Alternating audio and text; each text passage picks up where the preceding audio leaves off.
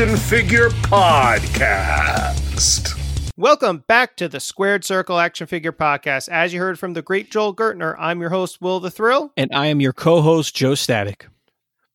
It's static time, baby. Joe Static. Joseph Static. You can subscribe to the podcast on all major podcast platforms, including Podbean, iTunes, Google Play Music, Stitcher, and Spotify. And we are now on TuneIn as well. We'll be expanding that reach shortly. If you listen to the podcast, please write a review. It's always helpful. And if you do write a review, we will post that on our Instagram and Twitter accounts at SQD Circle AFP. You can also follow us on Instagram and Twitter for wrestling figure photos, fig hunts, giveaways, everything. Get all the latest news about the Squared Circle Action Figure podcast. And again, that's at SQD Circle AFP. And coming soon, we'll be launching our weekly YouTube live streams the Wrestling Figure Roundtable at the Squared Circle Action Figure Podcast.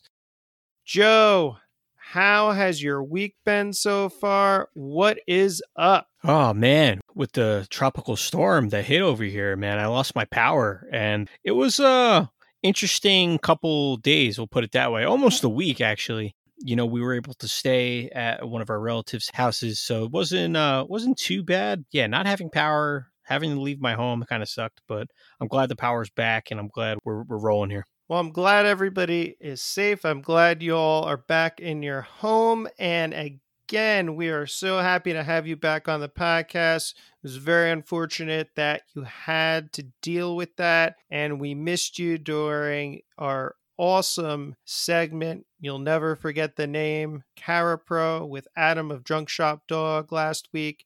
And unfortunately, we did have to postpone our main event, which will be Hogan versus Flair, Bash at the Beach 1994, which you'll hear very soon on this week's main event. So we're very happy to have you back. Thanks, man. Well, well, let's get right into it like we always do here at the Squared Circle Action Figure Podcast. First, big announcement to everybody that's listening. We are on Pro Wrestling Tees. We have launched three new t-shirts we think these are super fun shirts. They give a nod to some really awesome designs that you guys are so familiar with that were released in the 90s. So first, you can find us at prowrestlingtees.com slash SQD Circle AFP. That is our shop. And there you can find our Squared Circle Action Figure Podcast logo t-shirt. We have our mint on card t shirt in a very recognizable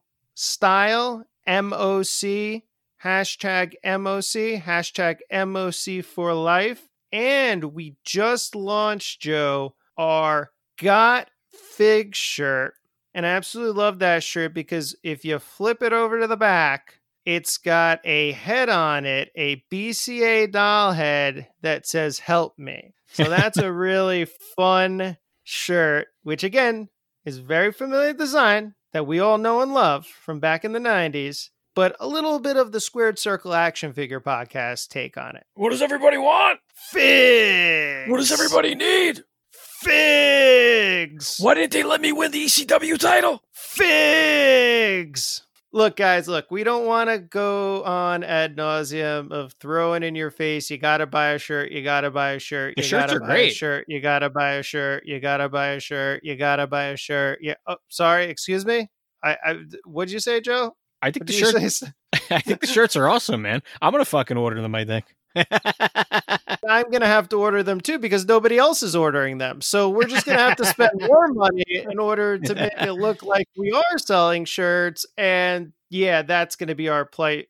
Other than your, I believe you said it was your uh, grandmother or Aunt Roberta or something. yeah, yeah, I have. Yeah, Aunt Roberta. She's Spanish. No, it was uh, it was Aunt Margie and my mom, my sister, maybe we'll get the we'll get the whole family on board. Yeah, I think we got to get them because they're pretty much the only people that listen to this podcast. Still, I'll talk to my uncle Steve, my uncle Gene. All right, great, Uncle Steve, Uncle Gene. We'll get them some shirts. We'll throw them on Instagram so it makes it look like people are actually buying the damn things, and we'll go from there. But guys, seriously, all kidding aside, we put in a lot of hours for this podcast. It's basically a second job for both of us. You see photos of Joe planning out episodes 10 weeks in advance.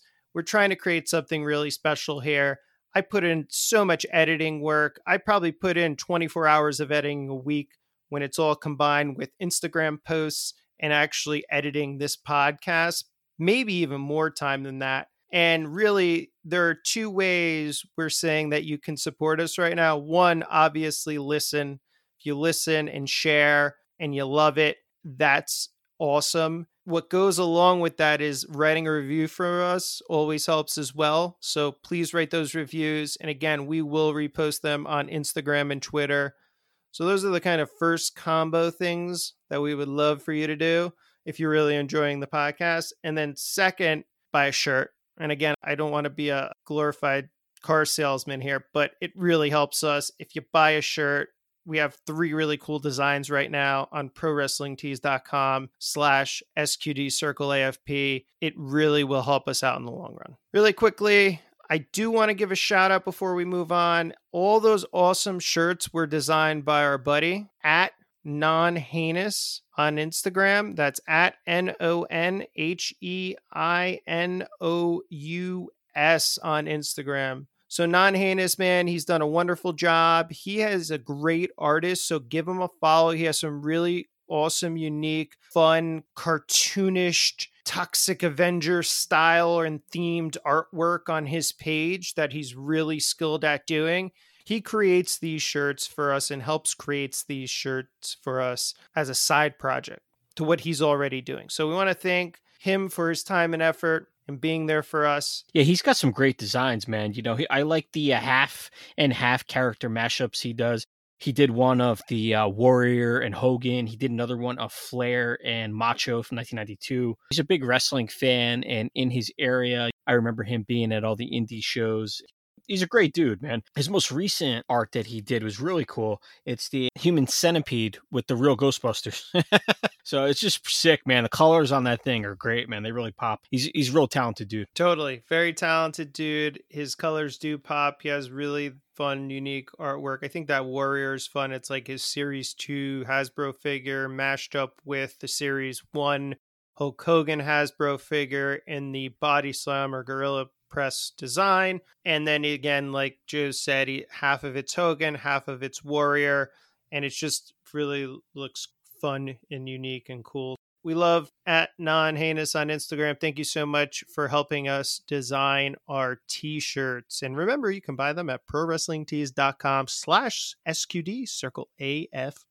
Oh God, Joe. Okay, as we get out of that, we're gonna move on now to actually some wrestling figure news. So, AEW, still here. The AEW Unrivaled Collection has been showing up very slowly throughout the nation Texas, New Mexico, into the Midwest. I guess starting to crawl its way up the West and East Coast. There have been reports in Florida of the the shippers. The rings have hit pretty much everywhere in the country. So that action ring is really cool. We both picked that up this week absolutely love the the box art on that. I'm keeping that. I guess MIB hashtag MIB as well. Maybe maybe that's a shirt idea down the road.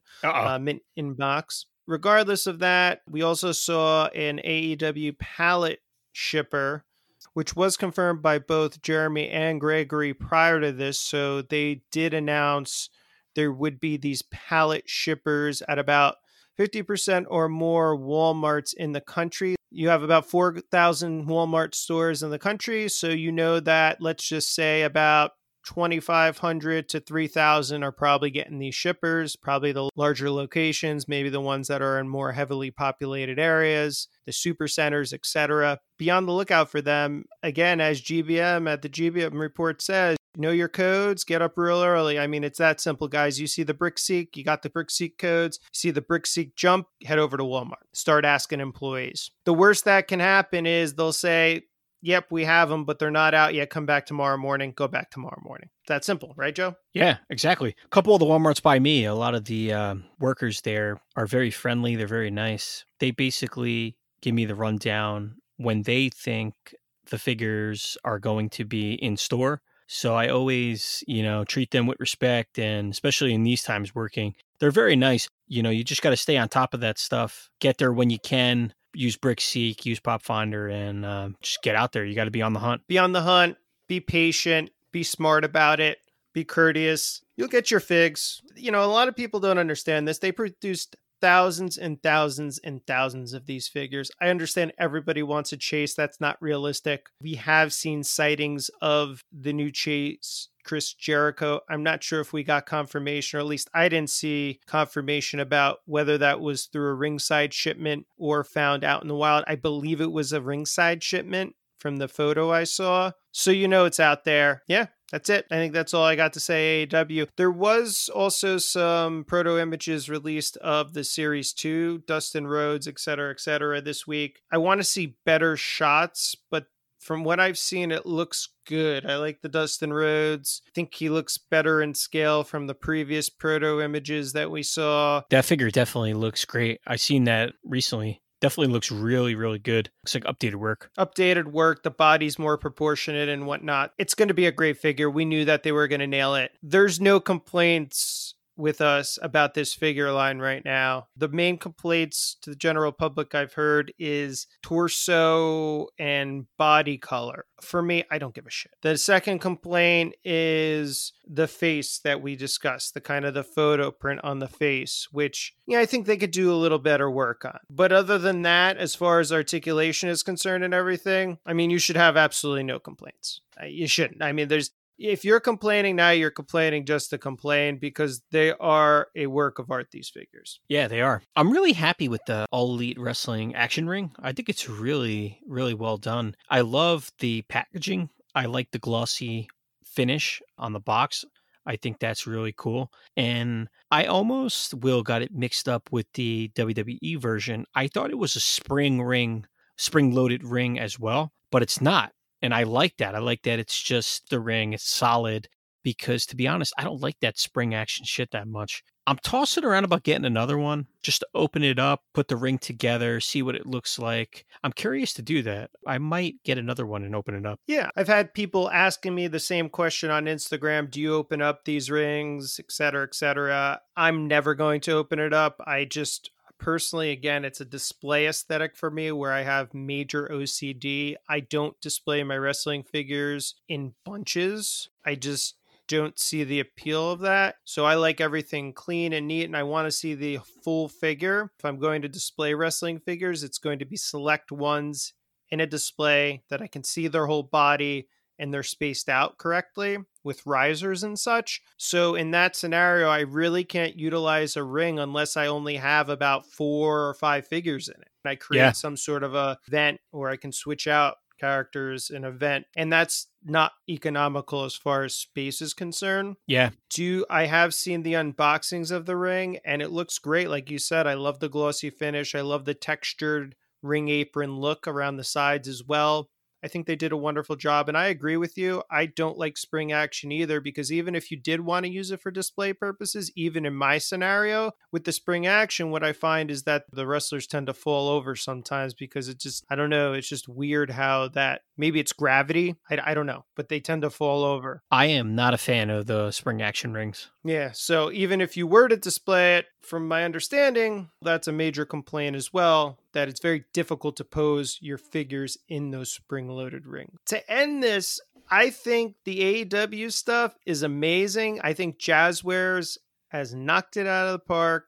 They hit a home run. If you don't like these figures, you don't like AEW, And I'm sorry. I mean, that sucks. I don't know what else to say because you're kind of missing out on both ends, I think, from a professional wrestling perspective and from a wrestling figure perspective. But teach his own, right, Joe? Yeah, like we say here, if you're not feeling the figs, or you know, to each his own, and keep moving on with your day. Yeah, or suck it. But anyway, Or- yeah, as- or do that. You, you could you could suck, you could suck a piece of sausage or something. Uh, something like that. But anyway, let's move on. Last thing I wanted to discuss before we move into the gorilla position is I did get a pretty decent haul from, well, I guess it's going to be a good friend of mine. It was a friend of a friend, Buddy Walt at their action figures in Delaware had got a ridiculous Jack specific WWF Classic Superstars haul, and he had some big heavy hitters in there. They're all loose mint condition, great, just amazing figures. And I picked up Joe the Rock and Roll Express, Oof. Haku, Kona Crush. I mean, the list goes on and on. The big heavy hitters here, I'm telling you. Yeah, man. You know, when you went over the list, I was like, oh god, yeah, those are definitely some heavy hitters, man. Loose, mint, loose. Anyway, you know, you got the Crush, the Haku, the Rock and Roll Express. I mean, it doesn't matter, man. Those are great figures, and I love that classic line. That classic line is great. We're going to throw photos of all these up here this weekend. We're going to bring it back to a Classic Superstar Sunday tomorrow and post some Classic Superstars tomorrow on Sunday. With this set, I got the DX as well in the DX kind of camo gear, like the later two pack of X Pac and Triple H. I love that Triple H Oh, yeah. too on that. Yeah. It's amazing. That's a good one. Guess how much I paid for these things, man? Per figure, what do you think? All of these figures, I probably got about seven or eight figures total. How many? How much do you think I paid per figure? The person you bought them from, are they knowledgeable? Yeah, it's very knowledgeable. Two hundred bucks. Two hundred bucks a figure or two hundred bucks total? Two hundred bucks total. Oh, I don't even know what that's that per figure, Joe. Come on, now you're killing me here. I asked you a per figure price, and you're giving me a total price here. What the hell? Uh, what the hell uh, planet are you on? Rock and Roll Express is probably. I'm going by what you know each figure is, man. That that set alone is probably a hundred bucks loose, eighty bucks. The Crush is probably you know. So I don't know, man. I mean, that could go a lot of different ways. Well, per figure, I'll make it simple because right now I think he swallowed some Kris Statlander pills and he's in the uh the next universe of uh some something over here, Mr. Just Static. that, just that Rock and Roll Express pack is fucking expensive. So I don't know. Twenty five dollars a figure. How many did you get? I mean, it's not important. How I got about seven or something like that, but I, Ah. sp- I paid about twenty to twenty five bucks a figure. That's not terrible because those are some heavy hitters. Got some heavy hitters for a good price, man. They better be fucking mint. They're mint. They're mint. And not only that, this guy Walt loves to deal. He gets new stuff in all the time. I know there was a little snafu where people were yelling at him because he posted all these new figures that are supposedly coming out. Look, that is his order board from Mattel. He threw it out there, what he ordered. There was no listing to what series these were going to be in. There was no confirmed listing to what series they were going to be in. To be honest with you, I think for most of it, we actually knew that they were coming, and he didn't really spoil much from what I saw that was on San Diego Comic Con at home. So, regardless of all this, don't give him heat. The guy's a great guy. He deals, he knows wrestling, he's watched it for a long time. He's got some really big finds. He'll deal with you, he's got great prices. So give him a follow at their action figures underscore Delaware on Instagram. Again, really cool dude. And again, I want to give this to you at their T H E Y R E action figures underscore Delaware. He's moving into a new shop location because he's just got so much more demand now. He's got a lot of supply. If you're in Delaware, hit him up. If you're in Maryland, hit him up. If you're in South Jersey, hit him up. I'm telling you, the guy's willing to work with you and he wants to see you get good deals and what you want. So that's pretty much all I got to say about that, Joe. And with that said, it's time for this week's edition of the Gorilla Position. I can feel electricity in the air.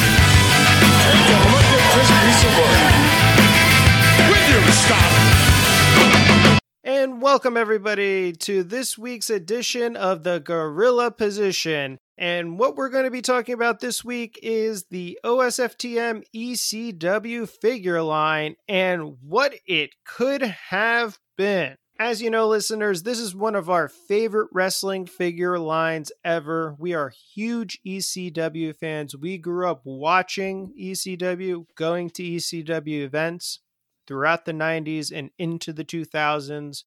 So this really, really hits the nostalgia button for us, and so do these figures. First, I just wanted to give you a brief introduction of the line the old San Francisco toy maker ECW line. OSFTM started producing these figures in 1999 and only ended a year later in 2000. So they didn't have the license for a very long time because, as you all know, ECW went bankrupt. But throughout the span of two years, I think they really did a phenomenal job in getting series out there and getting incredible new, highly articulated wrestling figures into the marketplace. They actually released three series in 1999 and three series in 2000. They produced accessory packs, a ring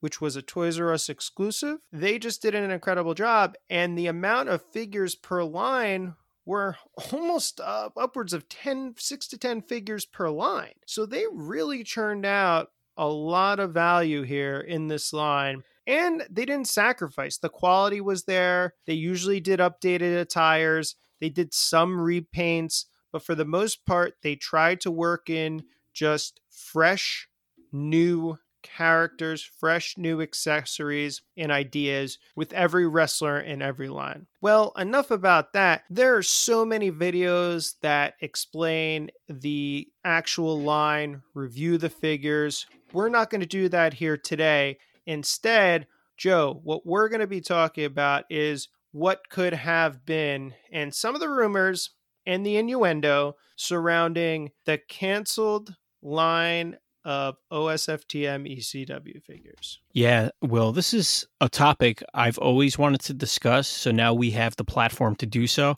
So, what better time than to talk about this now? ECW is one of our favorite promotions, and the ECW figure line I love, like you do. It's one of my favorite wrestling figure lines. So, collecting wrestling figures all this time, I always go back and think, man, I wish that line continued. I go online, I look at the roadkill prototype. I'm like, how the hell can I get my hands on this? It's impossible. So it stems from there. And I think about the line so much. And I just almost want to go back in time. You know, I want this line to just keep moving forward, and it didn't. And that sucks. And ECW went out of business and blah, blah, blah. But it's fun to think of what could have been. And even with some of the canceled figures that were coming out, you can see a couple of the more known unreleased ones like the Rage War two pack, which is pretty cool. Comes with Lance Storm, Sabu. Lance Storm's in the blue and black, and Sabu is in the yellow. It's very fun to see ECW trying something new with a two pack of figures, you know, different colors. That image you could find online. The Air Combat images you can find online with RVD and Justin Credible. And same thing with the grudge match, Dreamer and Raven. Towards the end of the ECW line, you could see those images on the back of the card as well, and you could find them online. The roadkill, like I mentioned, was shown at the toy fair, but was not shown or seen after. A lot of people go online and they look at that figure and they're like, man, roadkill, you know, especially towards the end, him and Danny Doring, I mean, they were tag team champions. I mean, I think everybody wanted that roadkill like all the other figures will in the line. I think we wanted a lot of different figures. You know, I think Roadkill and the Dastardly one, Danny Doring, were big tag team. You know, they were, I believe they were tag team champions for a brief period of time as well. Yeah, towards the end. Big names. Everybody loved the Amish Roadkill. To this day, I think, I think that that sentiment is true. And we thought that he was going to be produced because we saw the prototype image, but it was very sad to see the line end. I just wanted to briefly move back into just giving our listeners a little bit of background of this. We talk about the possibilities and we talk about the innovative nature of OSFTM and the new releases and the new attires they wanted to provide with these wrestling figures and new accessories and just they really took a turn because previous to this they had two other lines the galoob line and the WCW OSFTM line, which were really just those, again, these hard plastic style figures. They did the vibrating stuff. They did really nonsense stuff. And this line they really took seriously. They, they, they gave us the articulation. Even within the first three series, you see new figures introduced in the second series with the Dudleys. And then the third series is kind of a repaint on all the initial releases, but then boom, they hit us with series four in 2000, and you get Balls Mahoney and Axel Rotten and Tajiri and Rhino Jerry Lynn and a Raven figure, and you're like, oh my god, this is amazing. We literally just got five new figures. They follow that up with Super Crazy and Mike Awesome and Sandman and Steve Corino. And I, I mean, they're just pumping out names here. Yeah. You know, until you and you circle back around, and then obviously they knew by the time Thrill Zone was released that this was starting to end. Probably the checks weren't getting cashed or whatever it may be. You know, they're, they're like, wait a second. Bouncing. Yeah. Like, let's pause a little bit here because as we know from the modern era, it takes about a year turnaround time, even back then, for a figure to be produced. And that's when they started to do some repaints. But I believe even in that series, we got a new figure in the Lance Storm. So again, still giving us a new character even in the last series ever released. I think the possibilities could have been endless. I know you conducted some research about this, and aside from the Rage War, the Air Combat, the Grudge Match, two packs, the roadkill that was shown at Toy Fair, there are some rumored lineups that you found online. And these reports come from two places one being the old Figure Zone website,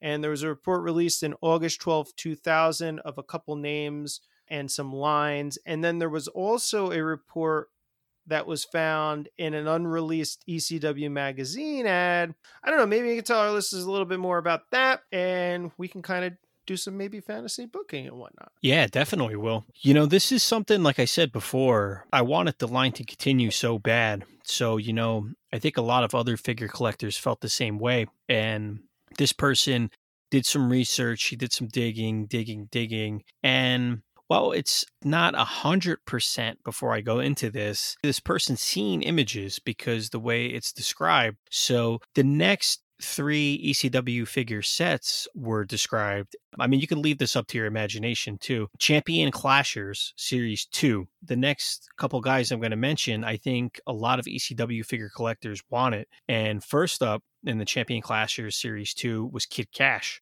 Kid Cash was definitely building some steam. And to have him in figure form, I think would have been great.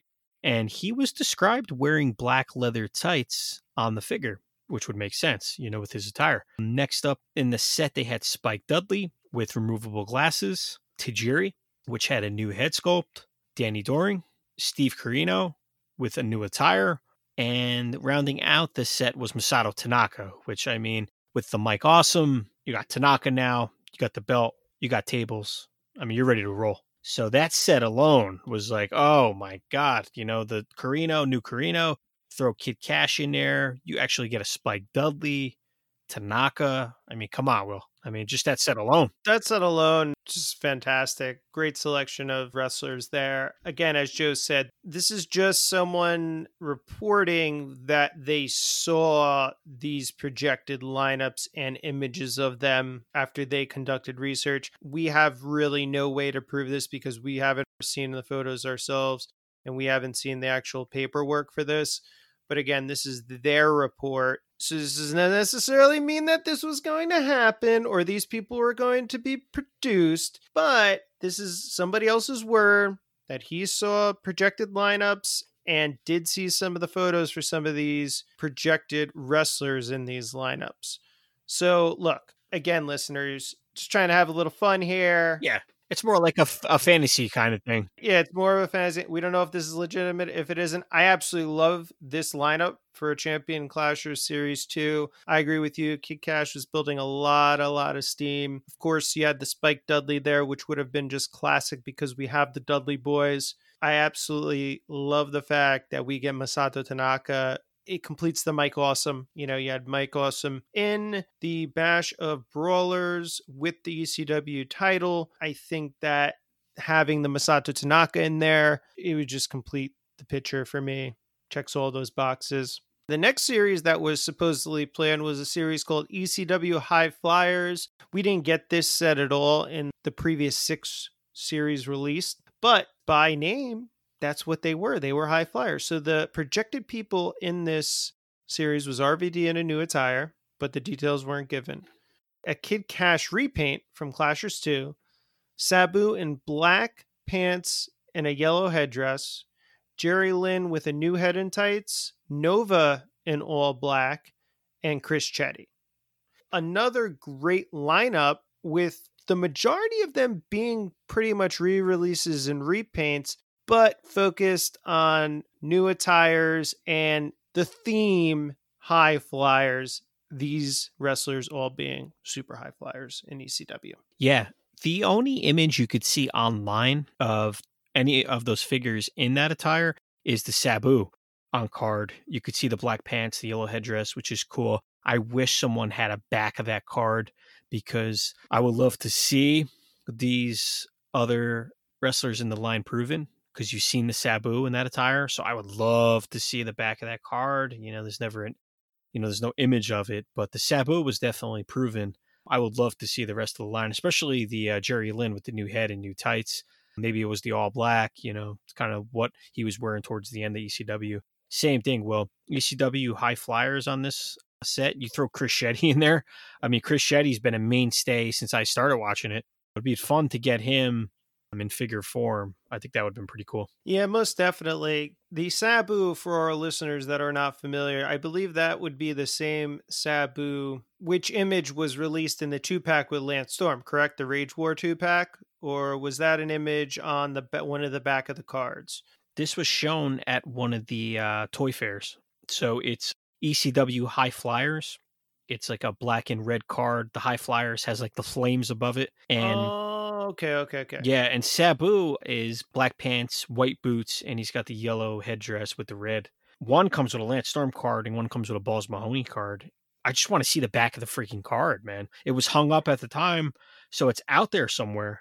No one's seen it I don't think since, you know. Yes, yes, yes, yes, yes. No, I get yeah, I get you. Yeah, yeah, I, I don't think they have and it's fun it's to see really that on card. Yeah, yeah, it's very unfortunate, but interesting to see if, there was anything on the back of it, you know. Uh, that, would have been fantastic. All right, and the last set here is the Bash of the Brawlers Series 2, and the lineup for that was obviously the Amish Roadkill, Roadkill, Justin Credible with outshirt in a different face, a C W Anderson, uh uh Joey Styles, Scotty Anton, and Mikey Whipwreck.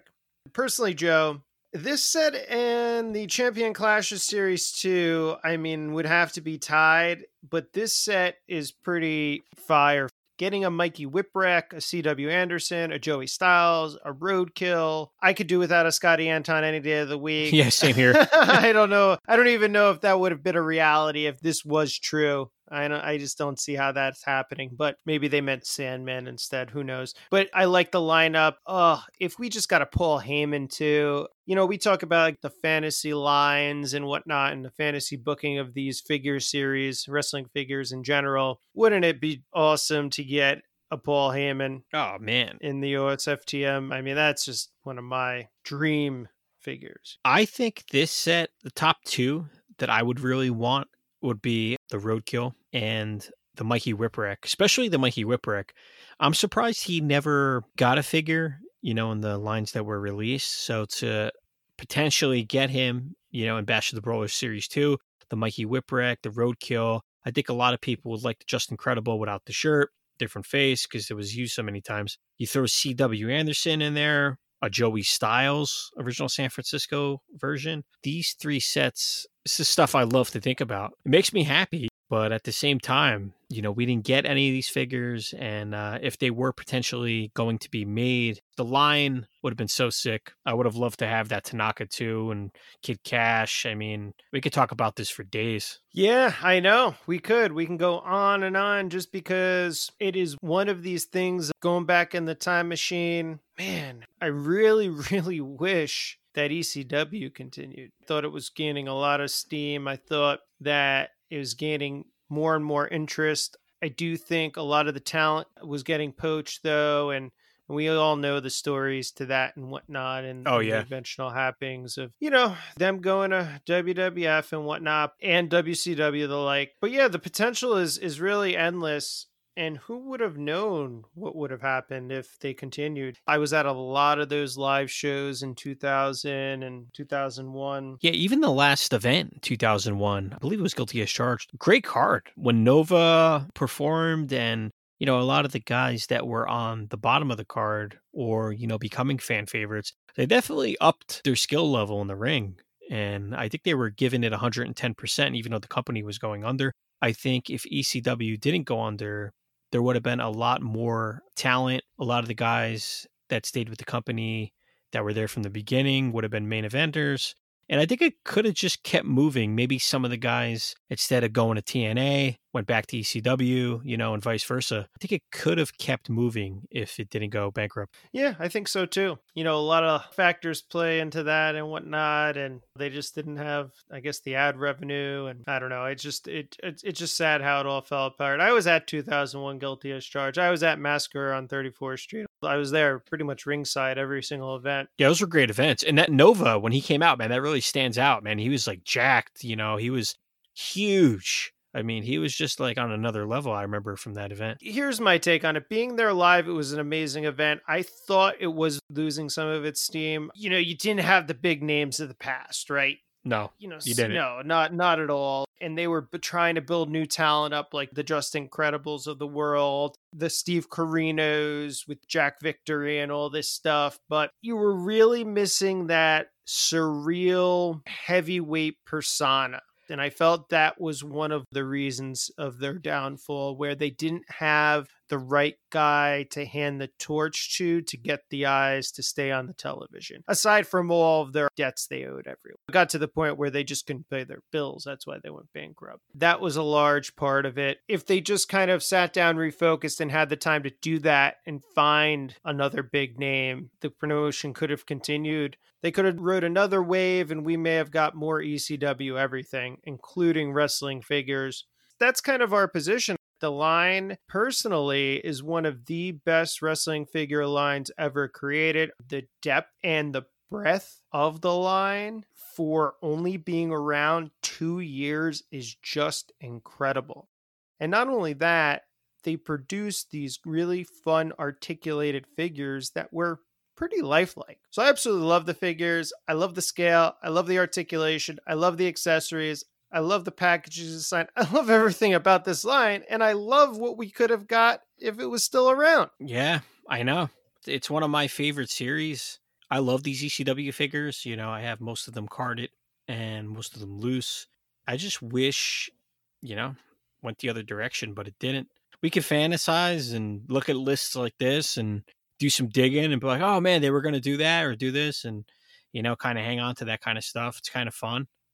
But at the end of the day, you know, we have a couple series and a couple what could have beens and that's what we're left with, Will. That's what we're left with. But it's the preservation of it. And not only the preservation of it, but the preservation of the memory. And by doing this podcast, we can hopefully get other people interested in these figures so that their legacy lives on. Because in the realm of this community, this wrestling figure community, and an industry as a whole, these are one of the most memorable lines of wrestling figures ever created and really paved the way for some of these highly articulated, lifelike figures of the modern era. With that said, Joe, it was great to go back down memory lane, do some fantasy booking on this week's Gorilla position.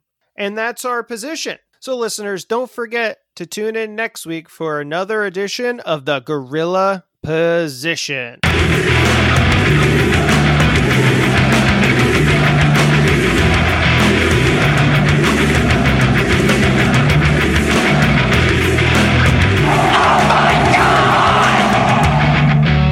And welcome everybody to this week's Oh My God Figure of the Week.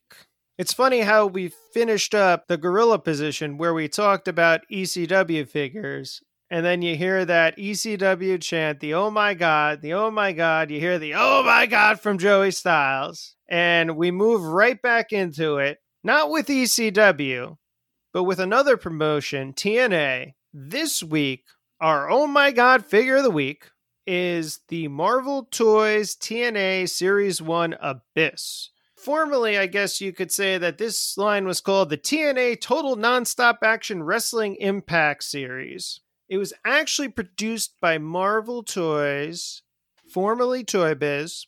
So Toy Biz actually did all those great WCW figures in the early 2000s, produced some incredible figures. We're on a WCW Toy Biz kick right now, and I'll probably be headed on a TNA kick after this. Just this podcast bleeds money for me. I mean, guys, buy a shirt, please. We need to make some money back.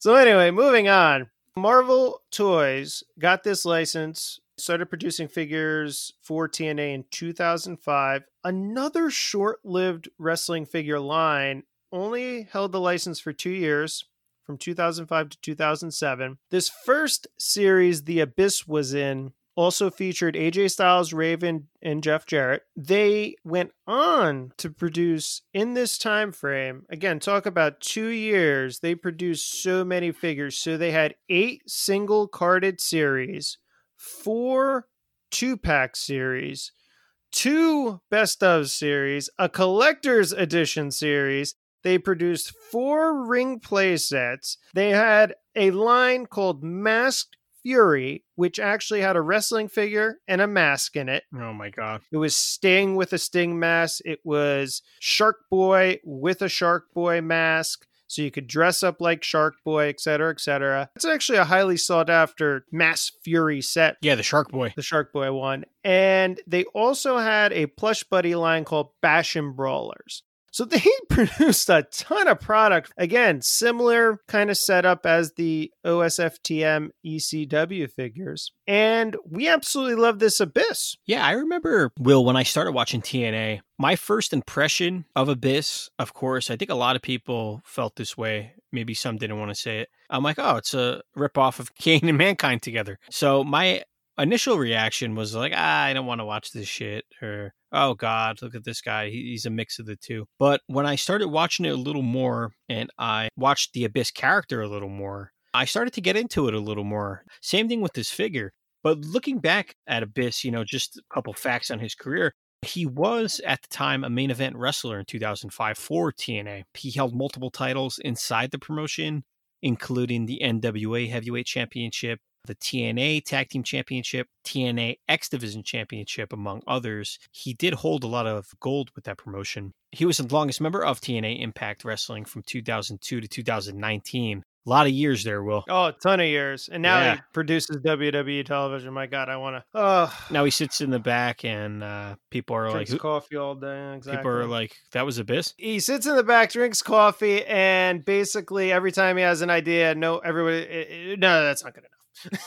They're like, uh, they're like, Mr. Parker, Mr. Park, uh, sit the hell down and put your mask back on. anyway, we digress. what I like about Abyss's career, because the character and he put in so much work into the business, you know, he was inducted into the Impact Hall of Fame in 2018, showing him, showing the character some respect, putting him into a, a wrestling Hall of Fame, I think was appropriate. So, with all that said, makes sense. Will, he was in Series 1. Looking at the card he was on, the front of the card, the TNA logo was there. Total Nonstop Action Wrestling Impact, it says on the card, top of the card. The word impact really catches your attention as it's much larger on the card than the rest of the font and it's very bold. The color really pops with the red and it has a cracked display through the word, which impact is really there. You know, it's really in your face on the card. For all of our listeners, I mean, Impact was the name of their television programming, so I mean, they really wanted to shove it in your face. Oh, they you know? definitely did with the card. The Abyss is displayed on the front as well in the bottom right corner doing his signature pose, which the pose actually really used to annoy the shit out of me.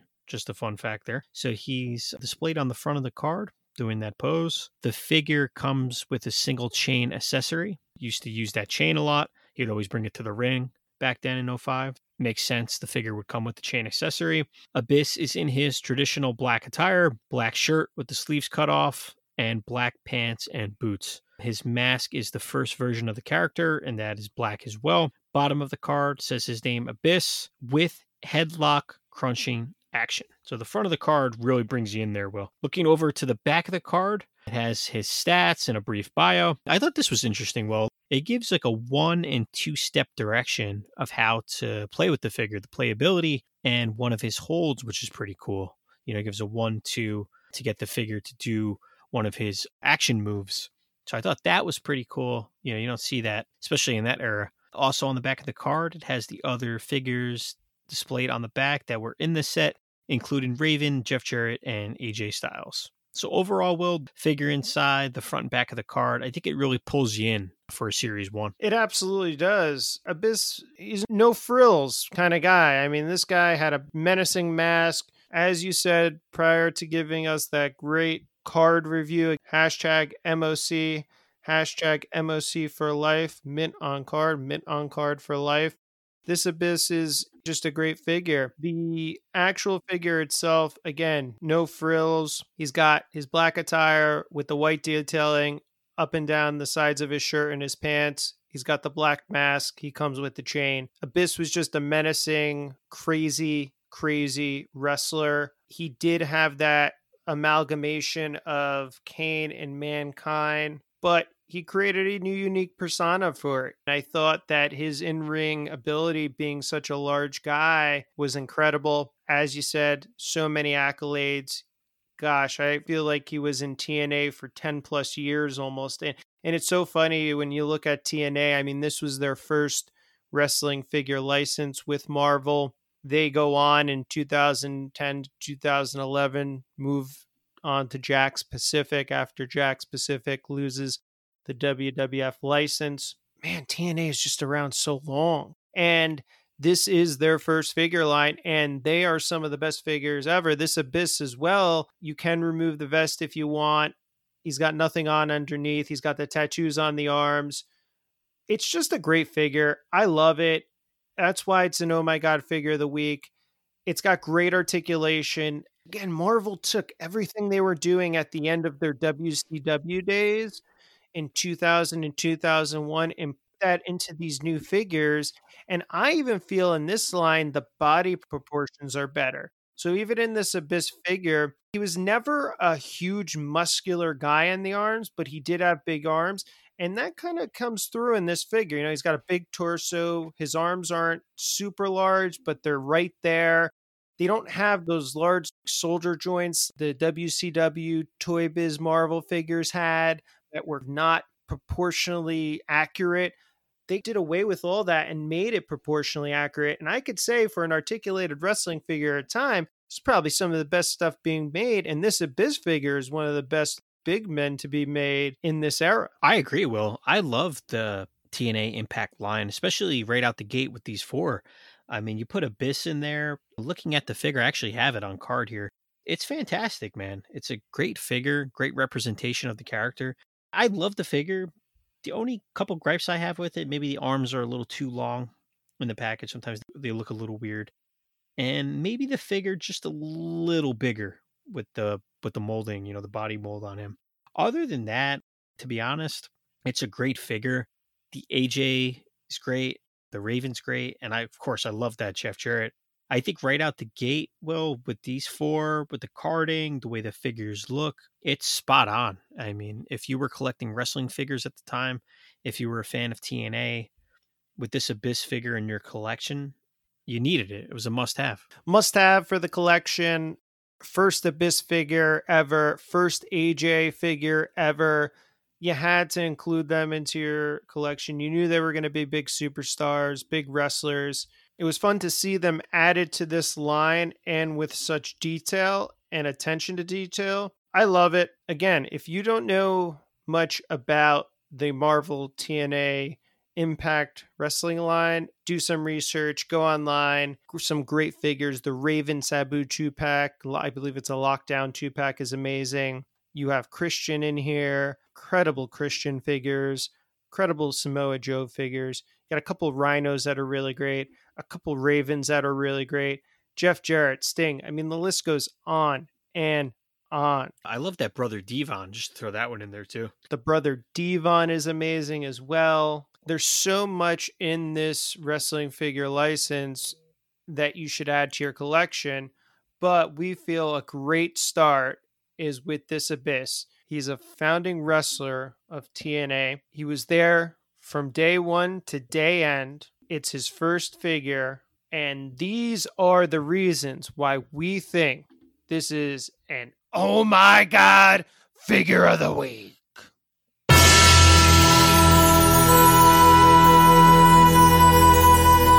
world will never forget the name of And you'll never forget the name Pacific Playthings WWF Superstar Model Kits. Joe, that's a mouthful there. Try saying that three times fast. I think I can't even say Pacific Playthings three times fast. There's too many P's in there. So, Yeah. Joe, well, this is a great one. I'm absolutely excited to get into talking about these model kits. And for our listeners out there, a model kit is fun. They still make them today. I know Bandai does a lot of model kits and whatnot. But basically, a model kit is pieces that are already painted. Most of the time, don't need to necessarily glue together. You take the pieces, you snap them together, and then they create a figure or a model of whatever it's supposed to be representing. And this was really unique because, to my knowledge, this is the first time a model kit was ever created for a wrestling line or a wrestling license. The company Pacific Playthings was actually a division of Toys R Us. So these were made in Hong Kong and then distributed by Toys R Us and sold in Toys R Us stores. So, really unique situation there. And if you did find these in 99 at Toys R Us, you would have saw the set consist of Stone Cold Steve Austin, The Undertaker, X Pac, and The Rock. Really, really fun pieces. They did also have some articulation with movable arms. They're about 10 inches in full decorated height, meaning the full complete model was about 10 inches. Again, as we said, no glue or anything required. Each figure snapped together. These are just great to display. And what I can tell you, listeners, these are almost like the unmatched Fury line from Jakks Pacific. So if you wanted something to compare it to, it's very, very similar to that line. These model kits also did come with unique displays. So while you were actually snapping together the wrestler, they would have them posed a certain way. They would have certain environments that were created in the model that went with that wrestler's persona. So, for example, Undertaker had a bunch of tombstones around him. X Pac was flying off the ropes of a quarter of a ring. So, that was really fun and unique too. And Joe, please tell our listeners a little bit about each wrestler and what they looked like. Definitely will. The four wrestlers, like you mentioned before, you have The Undertaker, Stone Cold, The Rock, and X Pac. My personal opinion, The Rock, Stone Cold, Undertaker were main eventers at the time. I'm glad they chose X Pac in the set because to me, the X Pac really stands out in the four. And in my personal opinion, I think he's the best model in the set. So I'll start off with Mr. Pac. He comes in his DX attire, green and black, with the DX logo on his chest. DX logo really pops too on this model. Green bandana. He is doing the suck it pose. Which is really cool. He comes with a small ring corner, one of the corners of the ring to stand on. It's just the three posts with the turnbuckles, and the corner of the ring has the WWF logo on it. He's standing on the top rope in the suck it pose, which is very cool. Definitely stands out. And like I said, might be the best out of the four. Next up, The Rock comes in his black attire with the Rock logo on the trunks in white and red. He is dropping the people's elbow for his pose, and there is a random wrestler for the model kit on the bottom. It almost looks like Val Venis a little bit. He's dropping the people's elbow on a random wrestler from the bottom of his feet, which is kind of weird, not on the top. He's dropping the people's elbow on his midsection in the pose. I think they should have gave a little more thought to that one. Next up, Stone Cold comes in his traditional black boots, black trunks with the Stone Cold vest on. he's standing on a dirt mound pretty much. There's a huge rattlesnake to his left coming up from the dirt, which is kind of cool. For a model kit, that makes sense. Stone Cold, rattlesnake. Looks good. That one I like a lot. And last but not least in the set is, of course, The Undertaker. It looks like he is displayed in his 1998 ring attire. He is posed on a gravesite for his model with some generic gravestones surrounding him, which fits the character. So will all four models look great. Like I said, I think the X Pac really stands out from the four. To me, The Undertaker, Stone Cold, The Rock, little generic there. The Rock dropping the people's elbow on the opposite side of the body is kind of weird. The Stone Cold with the rattlesnake, I do enjoy. The rattlesnake, maybe a little overboard. And The Undertaker with the graves pieces, I like it and I don't. So, my personal opinion, Will, I think the X Pac is my favorite. The X Pac in that position with the piece of the ring, DX attire really pops, looks great. That that would be my pick if I had to choose from the four. I agree, Joe. So I think what they did with this model kits were they took the Stone Cold and the Undertaker and they were like, well, we're just going to do fun things with them and put tombstones around the Undertaker and have him hold a random shovel. And then with Stone Cold, yeah, we'll just have him posing there with a huge rattlesnake coming out of the ground. And they were just like really winging it, maybe trying to appeal to kids with those two, you know, being more a little more cartoonish in the design, being a little more surreal in the design, incorporating those elements of their persona in a fantasy environment. However, with the X Pac and The Rock, I feel you get the opposite of that, where they were like, okay, now we're going to actually show them in in ring poses, in a wrestling ring, doing moves or poses that they would have performed in the ring. And I agree with you. They really executed the X Pac extremely well. You have him on the top rope in the suck it pose with the tongue out. You have the ring ropes there with the ring base, has his name X Pac on the actual ring apron as it's depicted. And his attire's great. He looks lifelike. It's just an amazing piece, especially if you're an X Pac fan to add to your collection because it's lifelike and it does come with a ring. I think The Rock, although the people's elbow is missed and on the wrong side of the, I mean, I don't know, it may not be on the wrong side. Yeah, it's on the wrong side. I'm surprised they gave you another wrestler on the ground. I think that was pretty bold there. And like you said, it's just a generic wrestler. It shows him dropping the people's elbow on someone. It does look like the guy is laying on grass or something and not a ring apron, like a dirt mound. So that again, maybe playing off that fantasy world stuff when they should have probably just went with the mat, but fun. Again, they're fun. They're model kits. They wanted to appeal to kids, and I think in certain aspects they did, and then in certain aspects they gave you just an in-ring pose like the X Pac. I think someone just really loved X Pac and was like, I'm just going for this because I'm a huge X Pac mark and I'm just going to perfect it. Because as you said in the beginning, you have three of the greatest wrestlers of all time. Not to say X Pac isn't one of the greatest wrestlers of all time, but in comparison, especially for that time period, the choice seems a little odd, but yet the figure is executed perfectly. Yeah, I don't know. It seems like someone that created these model kits were just like a big X Pac fan, you know? Yeah, it's funny that he looks the best in the set, and he definitely stands out from the other four.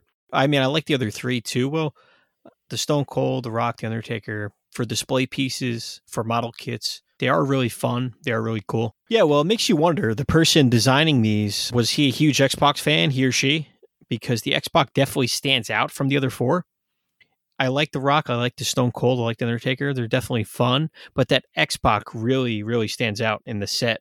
So we think that this is an incredible addition to your collection. These model kits are extremely unique. The first that we know of that were ever created for wrestlers. And if you had to add only one to your collection, we would definitely recommend the X Pac because it's just a perfect representation of him.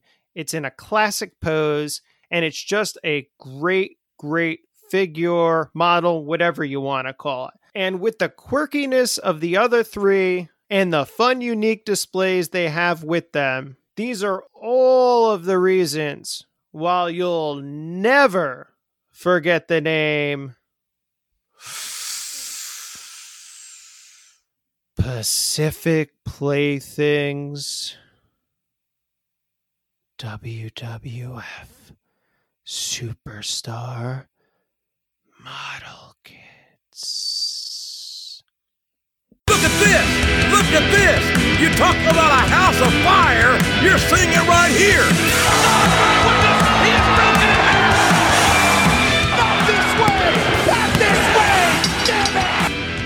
And welcome to this week's edition of Busted Open. Holy shit, Joe. That was a incredible intro right there. I think we broke the sound barrier. I'm about to start busting everything in this room open. We're gonna bust it open. I'm gonna bust every fucking thing in this room open. I feel like busted everybody said open all the time, baby. I do it, I don't. I mean, it depends on if I'm on the road, um, if I'm at work. I mean, who do, who do you, you know, who do you want to kill now, you know? Yeah, I was thinking when when uh, when you were driving that day and you were giving everybody the middle finger and uh, almost crashing your car a couple of times. you don't ever want to be in my car again, probably. I mean, you'd be like, I know you originally said you didn't want me to drive. You're like, oh no, I like driving. I'll I'll do the driving. I'm like, no way, I got this, no problem. You're like, I got this. I want to fucking murder someone. if people don't know what we're talking about, go back, listen to I don't even know what episode it was. Probably two or three episodes ago, maybe episode I think it seven was. Uh, yeah, I think it was uh, two episodes ago. Yeah, so probably episode seven or eight. But we went over to Funkenstein. We had the Englishtown Flea Market disaster. We should have named that segment the Dirt Mall Disaster because we found the mother load of scores of WWF Hasbro figures, and that was just a debacle. Anyway, so yeah, I drove down there, and Joe almost died. He almost probably he had he was very very uneasy during the trip down there, but we survived. Everybody survived, which is a great thing. And now we're here to bust another figure open. We are going to bust open a figure today. And we have this recurring theme on the podcast where we are really, really excited about the All Elite Wrestling AEW Unrivaled Collection Series 1. So, what happened was the figures actually popped up in New Jersey at Walmart's this week, which was a refreshing surprise. However, what wasn't refreshing is that literally they're all sold out again. They sold out in about two hours as soon as they hit stores. We're helping everybody with the BrickSeek situation, and people are using it. So it's going to even be tougher to find these figures in certain scenarios. But anyway, I was lucky enough to get my hands on a second set of figures. And unfortunately, my first set, the boxes weren't perfect. So, this is how I collect first line releases. I usually keep a beautiful set mint on mint card in a shipper box, case fresh, baby. Hashtag case fresh. And then what I like to do is open them up as well because I want to, I actually want to feel the figure. I want to see the articulation. I want to compare it to the Mattels. So this is a unique situation because we don't get new figure lines very often in wrestling. So I did find a couple doubles that were mint on mint card. But when I told Joe, I was like, Joe, which one should I bust open? He's like, oh, bust open the one that you didn't find. mint on mint card. I'm in a difficult situation right here. I'm in a difficult position right here. I'm sit- sitting in front of me. It's beautiful. Mint on card, Kenny Omega with, you know, some flaws on it. But I don't even have one to put in my on um, mint card collection yet. And you want me to bust this thing open, Joe? That was the pick. I looked at the set. I ran the figures through my mind a couple times. For this segment, I was like, which one is going to make Will sweat a little more Kenny Omega was the pick, and that's what we're going with. That is what we're going with, you know, because I don't argue with you. I do argue with you, but it's very rare that I argue with you about a segment. Yeah, it, it is. It is. Look, to everybody who doesn't know out there, Static, Joe Static produces these segments like 10 weeks in advance. I don't even provide any input. He's putting all his time and effort into producing a show that's going to be fun, that's going to be unique, that's going to even connect back with past shows. He's doing this 10 weeks ahead of time, getting guests on here. So when he tells me I got to bust open a Kenny Omega, I just got to do it. I'm really interested, Will, to hear about this figure once it's open. I think that's the curiosity factor there. Out of the full set, this is the figure I want to hear about. Yeah, and Joe, we've been very vocal about this. I mean, this is my favorite figure of the set. I believe it's one of your favorite figures of the set as well, if not your favorite. Am I wrong there, or what are your thoughts? For me, it's a toss up, Will. Omega or Jericho. Okay. So between the two, it's like a 50 50 here. The last time we got an Omega figure, you talk about going back a couple episodes. The last time we received a Kenny Omega figure was with Figures Toy Company. And I don't know if you want to go down that road. I don't mind going down that road, Joe, because that Figures Toy Company release, I actually liked it. I don't think it's that bad of a figure compared to some of the other ones. It's one of their better figures, and it's definitely, if not the highest priced figure of their wrestling figures right now. The Kenny Omega figures very expensive and very rare, actually. Yes, it is. And and I know that I don't even think you can get it on there anymore. It is not a terrible figure. Yeah, but this one blows that out of the water, obviously. So anyway, I'm getting into busting this open. I eh, dude, To me, this is like his first figure, you know? It is. Yeah. It is. This is I his like debut legit action figure. and it's I'm hurting right now. Oh I know. God. I, I uh I'm struggling getting this thing open. You know what I hate? the box is to- the box. I don't want to rip. Uh, you know, I'm not busting anything open here, but I feel bad for you ripping that box open. Dude, I feel bad for myself right now. The thing about these boxes are they got to improve upon this. And now, again, what I like about the the Mattel boxes is that you can actually open the box right and slide the figure out of it and slide the figure back in it. You know, the tray of that figure. You know, you have the tray, you slide it in, you slide it out. This you have to destroy the box. It's like that old classic superstars packaging, old Legends of the Ring packaging. The tray is connect to the paper, the card. So you have no choice. You have no choice. Yeah. You have to destroy it. Oh god, I opened it and it still looks nice and I don't want to destroy it. Oh my god. it's killing me. But I got to do it for the pod. I got to do it for everybody here. All right, so it's off. It's off. It brings back a lot of memories though, Joe. Oh, I remember well, I never opened up my classic superstars, but recently I've been doing it. And there were one or two figures of the Classic Superstars line that I did open in the past. Either it was a really beat up card or, or whatnot. So this does bring back a lot of those memories. So I'm opening it up here. I, I, I mean, I guess I could crush it. I mean, ugh, it sucks. All right. I'm I'm like I I actually I actually have a, a very sharp knife here that I'm trying I'm trying to do this very dainty. You know, I'm very dainty right now. I'm like, uh, I don't want to I don't want to, you know, I don't want to smash the box. I'm just gonna cut it open with a knife, Box- a, a box cutter, which I'm trying to do right now. I did. I got it open with the box cutter. Oh my god.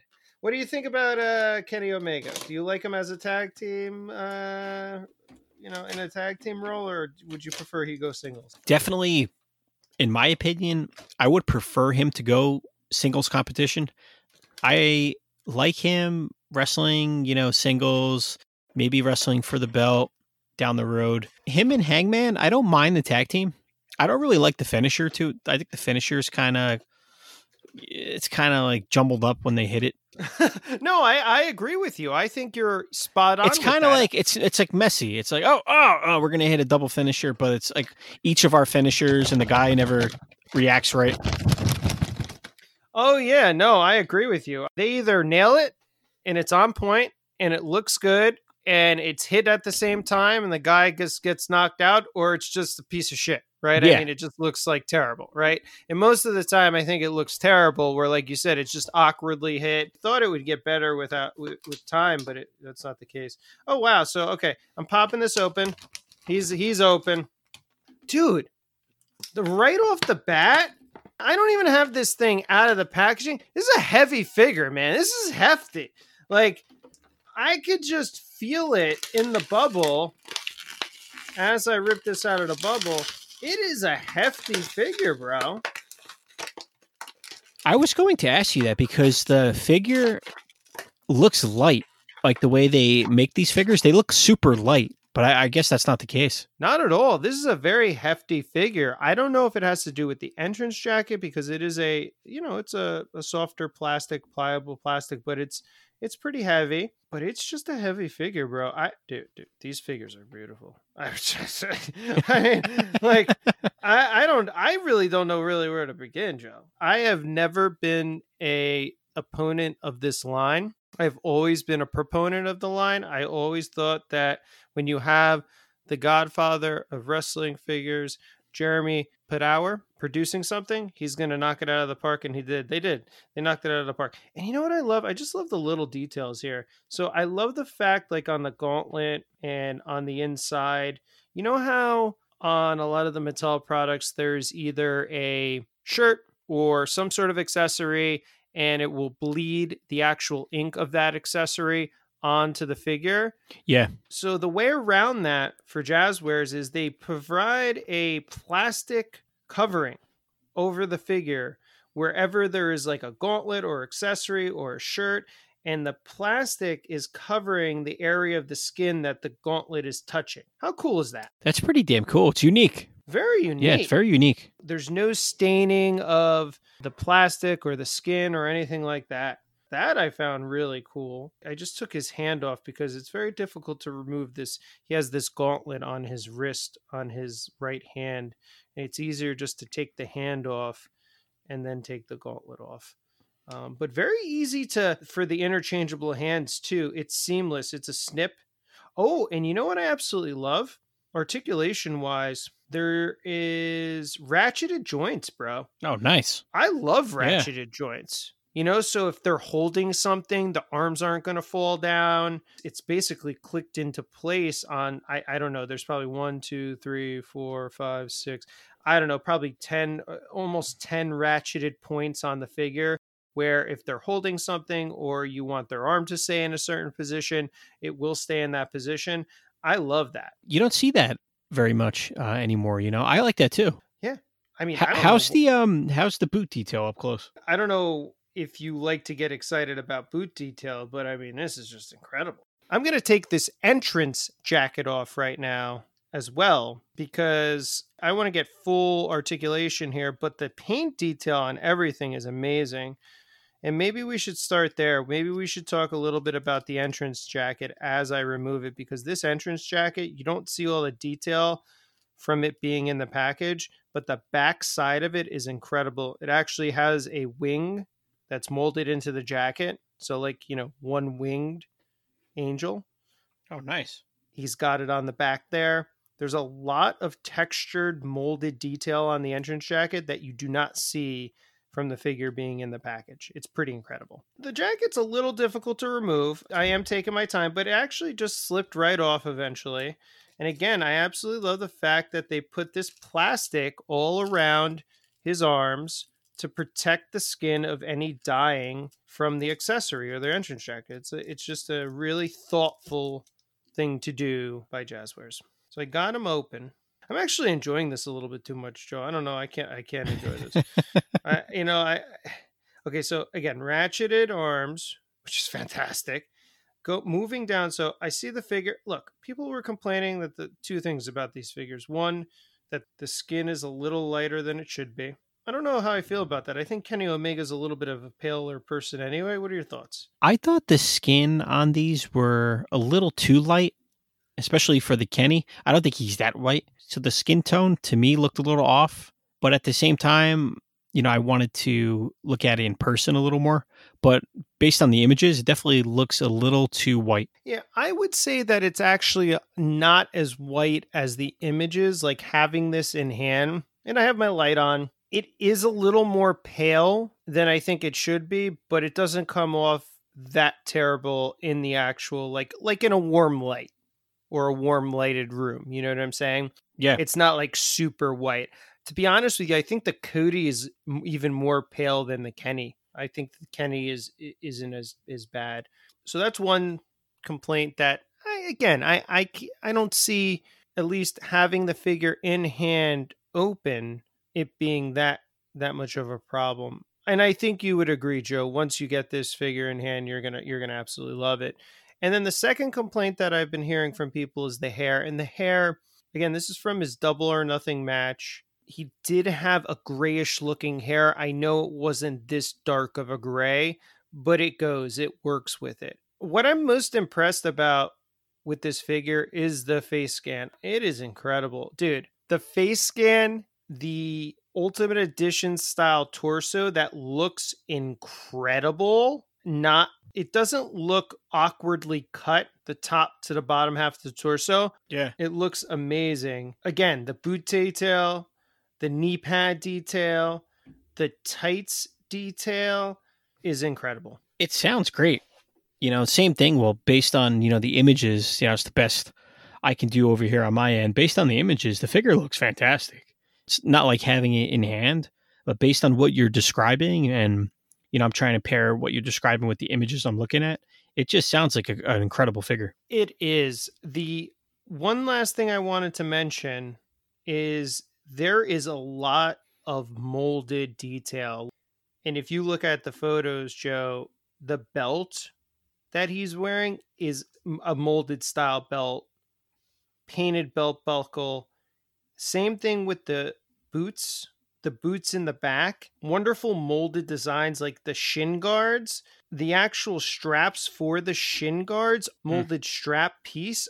Dude, Wow. dude, I'm telling you, thoughtfulness and attention to detail. You're not getting this in Mattel figures. It's not happening, bro. I think Wicked Cool Toys, Jazwares, I think they put everything on the table when they were making this first series to just make sure the attention to detail is there, especially with Jeremy overseeing everything. He reads a lot of comments, I'm sure, and a lot of complaints about wrestling figures and attention to detail. And I think that might be something they, um, you know, had a keen eye on with the with putting the figures out and making the sculpts, making the molds and all that stuff. Attention to detail might have been high on their list. I agree, Joe. I think it was very high on their list. And I just think that, I mean, you look at even just, you know, molded versus painted detail. Uh, the only thing that's really just painted on is the wrist tape, you know, and you really don't want to mold unless it's a very heavy wrapped wrist tape. You're not going to mold it on. You're going to paint that on to make it look more natural, you know? Yeah, dude, I am super impressed by these figures at least this Kenny Omega. I'm just, I'm speechless, dude. I am really speechless. I absolutely love them. If they can continue, as you just said, you know, the attention to detail, putting it out into the marketplace, making sure that it's as accurate, it's as detailed as possible. If they can continue doing this for a hundred waves, this could be the best wrestling figure line ever. It definitely has the potential to be. And it's not easy coming out with Series 1, especially trying to make the perfect wrestling figure nowadays. They definitely have the potential to become the number one wrestling figure of all time. I agree. Even this initial release, it's going to go down as one of the best wrestling figure releases of all time. You can't compare this to Mattel Elites with The Undertaker and Jeff Hardy and all that jazz. You can't compare it to the Hasbro's. It's just different. Different time, a different place, a different focus, a different everything. Like you said, hearing the complaints, assessing the complaints. This is an amazing figure to bust open. I'm going to bust them all open now. That's pretty funny. I really think Joe almost died. when he heard that. You're busting the, you're busting that whole set open. I think Joe, you just almost choked to death because you didn't believe what I was saying. you know? Yeah. I'm I, I'm like, oh, all right. You know, honestly, after busting the Omega open, it, it makes sense. It sounds great. Why wouldn't you want to bust the rest of the set open, put them together? Based on the attention to detail, can you imagine bu- busting open the Jericho, get the getting the Bucks out? Getting the Bucks out. I don't know when I'm gonna do it. Here's the one thing I'm having a problem with right now. As we talk about how great this figure is, and as I continue to mess around with it, it's very difficult for him to stand up. And maybe I'm just bad at this, but but he's got like like I'm trying to I'm trying to make him stand, Joe. I'm trying. I'm trying hard. He don't want to stand up, bro. You might have found something there. Dude, I'm trying everything that you could possibly think about to get this guy to fucking stand up. And he won't. Oh, and he won't stand up. Oh my god. These should have definitely came with stands then. I know. That could be it. We may have found the dude. Okay, hold on. All right, he's up. I don't know how long he's gonna stay there. I don't think he lasts. I'm like trying to shake the table now. Earthquake! no, no, no. He's all right. So I got him to stand finally. It's just a little wonky to stand. It is. And again, I'm not like one of these loose guys, so maybe I'm just fucking not doing it right because I'm terrible at this shit. He just seems a little weird to stand. Yeah, I could see that. I could definitely see that. The bottom half of the torso is very soft too. Oh yeah, it's actually so there's a hard plastic on the top torso and a soft plastic on the bottom torso for more bending. Hmm, yeah. Interesting. I did not know that. I did not. It, it is actually a soft plastic that they're using. All right, Joe. Well, I'm trying to get him to stand again. He fucking won't stand. They're gonna have to start making some actual stands for these fucking figures. Maybe. I may have to loosen the joints up too. I don't know. The joints seem a little loose already, but all right. Well, hey, look, I think it's an update. I think we got to get back to this. I think we got to, we have to talk about it a little more, get back to it, and, and we'll go from there, man. First impression, I think, is amazing. There are some minor issues with the figures, skin tones, some of the hair, some of the coloring. My Kenny was a little difficult to stand. So, you know, we'll go from there. But if you want to hear more, maybe next week we'll bust these open again. Maybe we'll do the whole set next week. Uh oh. I'm starting to get amped up. So we'll get. I'm We'll, starting to get sad too, actually. I know, sad, amped up. It's a roller coaster ride on the Squared Circle Action Figure Podcast. You don't know whether to be happy, angry, mad, sad. I think those. I think I just used. Did I use synonym, synonyms? I think so. I don't even know. Regardless of all that, tune in next week where we choose a couple of other AEW Unrivaled Collection Series One figures to bust Busted. it open. Tonight, we are going to witness the most anticipated match in the history of professional wrestling. Are you ready? Wrestling fans, are you ready? For the thousands in attendance and the millions watching around the world, ladies and gentlemen, let's get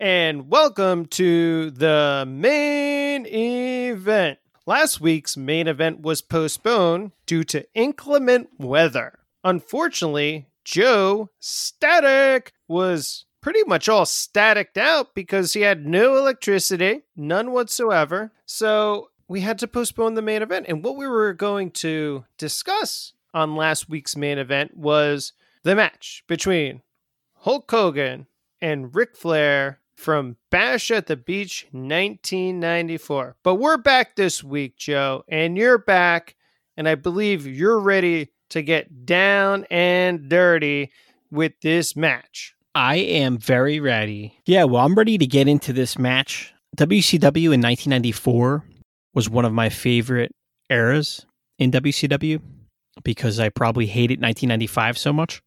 And then it picked up in 96 for me again with Bash at the Beach. So 1994, WCW, Flair, Hogan. I think WWF at the time probably wanted this match a couple years before, but we're going to get into that. I'm ready. I'm ready for this week's main event. I know you're ready for this week's main event. You know what? I can't. Oh my God. Before we get into this week's main event, I'm still trying to fucking stand this Kenny Omega figure up, bro. Put it I'm put just- it back uh, in whatever uh, plastic. Oh my god, Joe! I'm putting it down, and I don't want to touch it. anyway, I agree with everything you just said. This was really a big turning point for WCW, especially after watching some god awful wrestling from both promotions prior to this. I'd have to say, other than now, 93 is one of the worst years of professional wrestling history. 93 and 95 are definitely up there.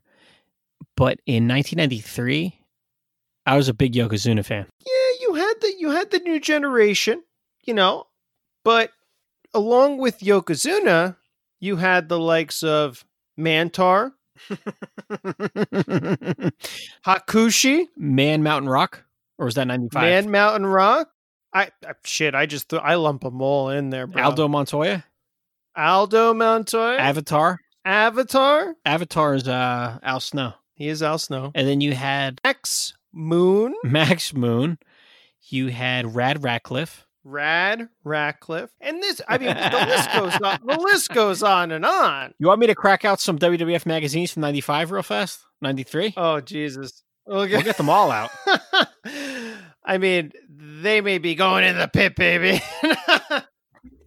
We're bringing the pit back. The pit list. WWF magazines from 1993 are getting burned, baby. Some of the worst fucking covers ever. Anyway, Anyway. coming off of what we believe to be not one of the best years in professional wrestling, you got 94 and a huge change because you're seeing the WWF go in a direction of this new generation, new superstars, new wrestlers, and WCW to gain more to gain more viewership started signing a lot of the wrestlers from the WWF that were getting older from the 1980s and early 1990s. So you had the likes of Macho Man Ric Flair, Hulk Hogan, Hacksaw Jim Duggan, Brutus the Barber Beefcake, the Big Boss Man. All of these wrestlers started appearing on WCW programming because their strategy was they're known people and people that watch them in WWF would then tune in to watch them in WCW. And for the most part, it worked. This Bash at the Beach 1994 was really a turning point for them. The introduction of Hulk Hogan, it was his first match, it was WCW debut. The event took place in the Orlando Arena in Orlando, Florida, home of the Orlando Magic. There was 14,000 people in attendance. It garnered a 1.02 million buy rate. These are big numbers. These are big numbers for a time in wrestling, especially for WCW that weren't seeing these type of numbers. Especially after coming off of a poor pay-per-view attendance and buy rate from their previous event, Slamboree. So I actually did some research about this pay-per-view as a whole. And if you guys aren't listening to, I believe it's called 83 Weeks, Eric Bischoff and Conrad Thompson, I think you you're missing out because there's a lot of great information that is being discussed on that podcast. And I took a lot of that information and we're going to use some of the notables here. So Bischoff is really into this match and as soon as he signs Hogan to a deal, they know they're going to do this match as you said, this should have been the WrestleMania match that happened 2-3 years prior never took place. They were doing a huge build for it. Hogan just went away. Had some disagreements with the WWF. We're not going to get into the details about it, but never happened. So this was the perfect time and place to pull this off. A lot of people said that this was a match that was 10 years too late, but I don't think it was. You know, I don't think it's also a match that you can look as saying that going to be repeating history because it's the first time it ever happened. So Bischoff looks at it as he's creating history in this match, which he did because the match itself was amazing. You got two older guys in the ring, two veterans that went in there and they really tore the house down at a 21 or 22 minute runtime. two of the biggest stars in professional wrestling. This was all about WCW getting the mainstream attention. Turner wants to actually create a product to be more competitive with WWF programming. And how does he do that? Well, he does it business wise by trying to open up ad sales for said product.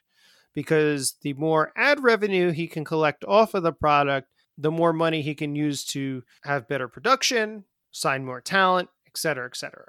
So this was really the genesis of all that. You have to really focus not on this match itself, which was a good match. I wouldn't say it was one of the greatest matches, but you have to look at it from more of a business, the business of wrestling perspective than the actual wrestling. Because it's amazing how much attention a name like Hulk Hogan gets. It gets people interested in your product. It gets people enthusiastic about your product. Hulk Hogan was doing stuff with Mr. T in WWF. He was doing stuff in the movies. He was on a television show, et cetera, et cetera. You know, Thunder in Paradise at the time. You combine that with the tapings at Disney. So now you have WCW taping at MGM Studios at Disney. You have Hulk Hogan as the face of your company. It really changes the perception of what you're trying to sell to the general public. So that was the strategy for WCW, and it worked. Let's get into the match a little bit. Yeah, so like you mentioned before, Will, the match stands at a pretty sweet, almost 22 minute runtime, which is perfect to end the pay per view, especially Hogan wrestling for the heavyweight title. That's a perfect time. A little over 20 minutes. Sounds about right. So it is for the WCW World Heavyweight Championship, which Ric Flair currently at the time was holding.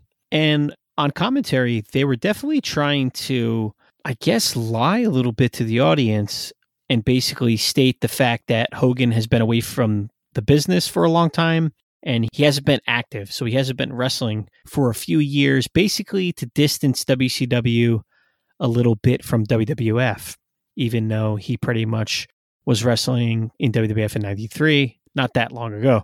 So they were definitely trying to say that he hasn't been around for a long time. He's back. He's here with World Championship Wrestling. And well, to be honest, Hogan 93, 94 in WCW, he looked a lot smaller. He was definitely down to about 270, maybe 280. He looked very lean.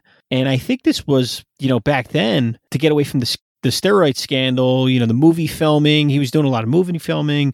The steroids were running rampant at the time. WWF was going to find out about that pretty soon. I think it was around the same time, WrestleMania 10, WrestleMania. Yeah, 9, it was. So that was that was the huge steroid trial that Vince McMahon was going through. Yeah, it was that era. Yeah, it was, yeah it was if I remember correct. that era. So that's why I don't even think WCW required him to do it.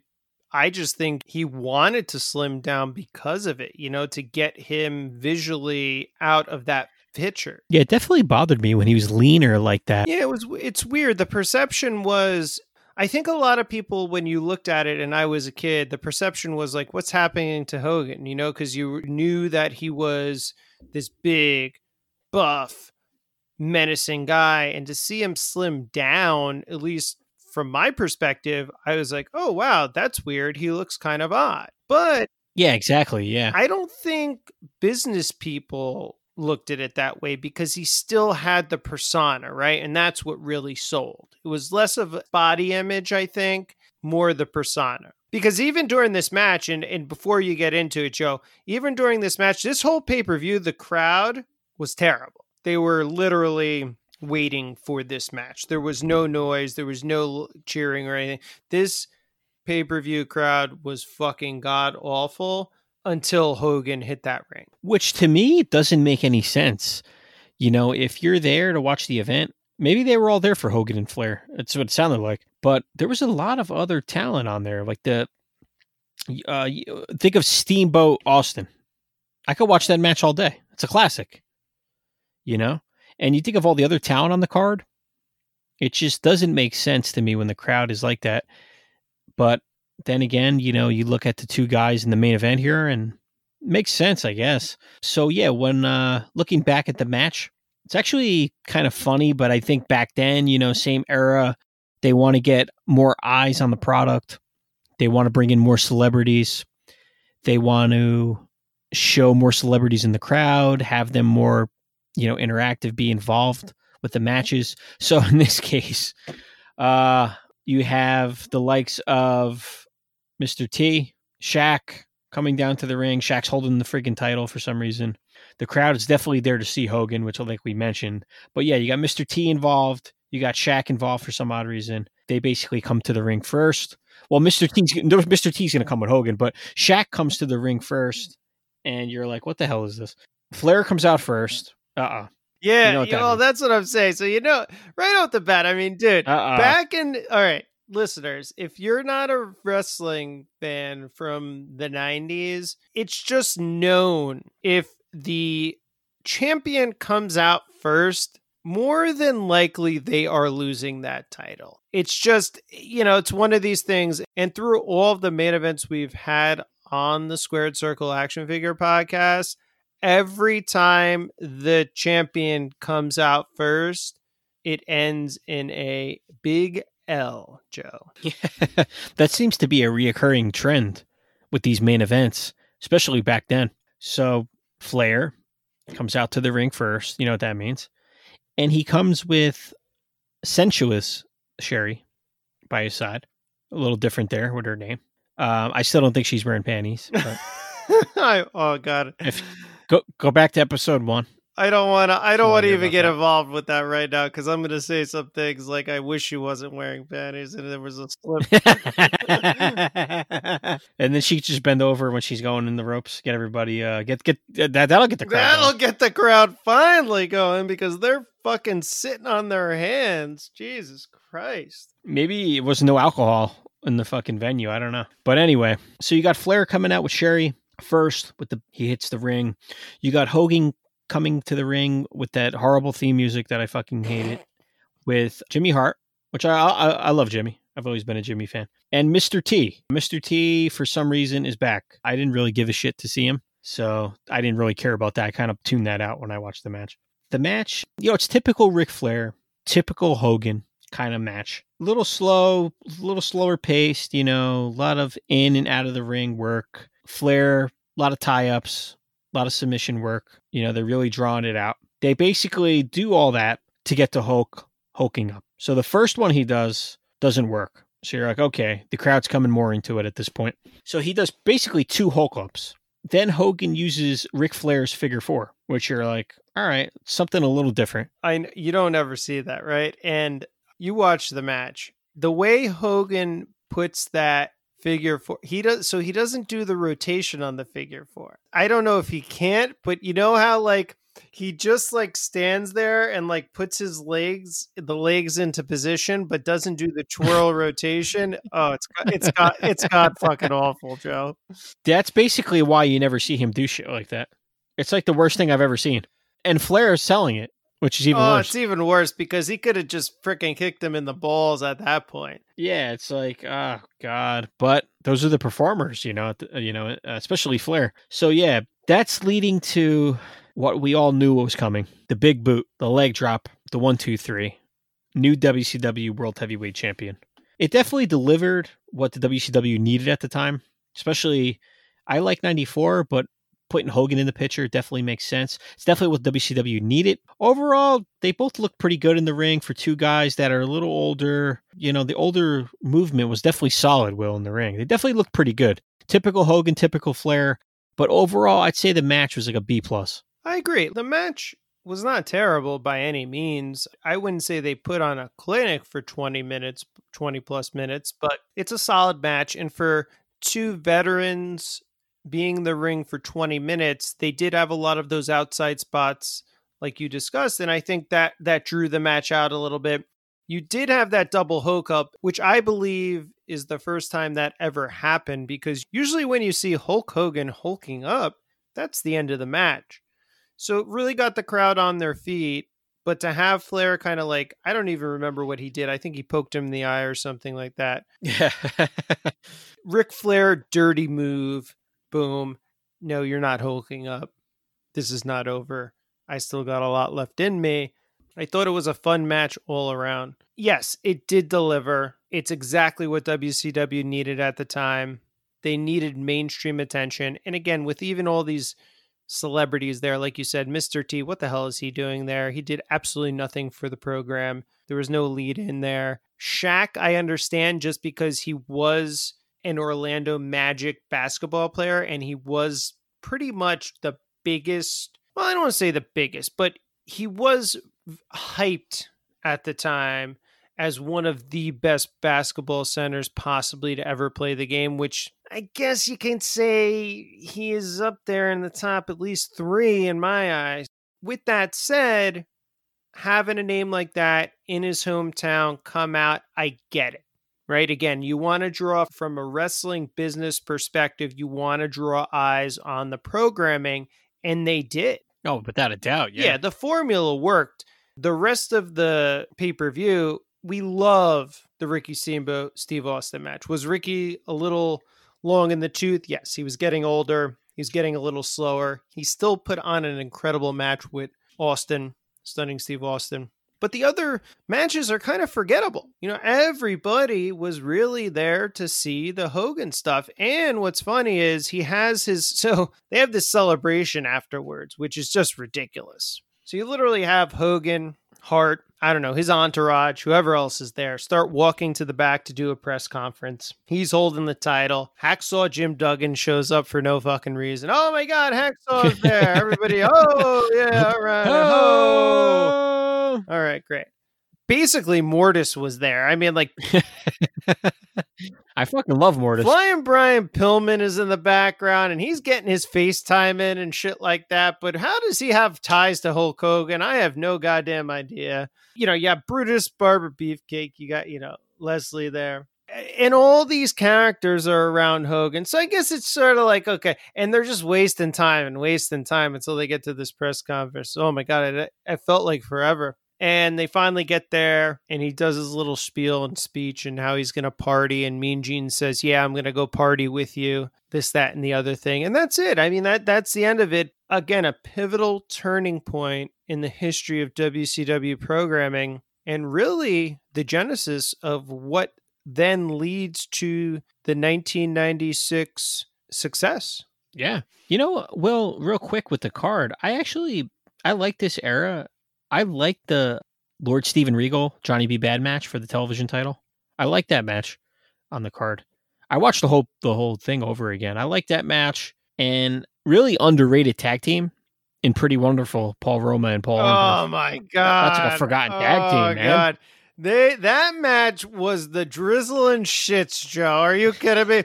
Kevin Sullivan, Cactus Jack, which I even forgot they held the tag team titles. They held the tag team belts. oh man. my god.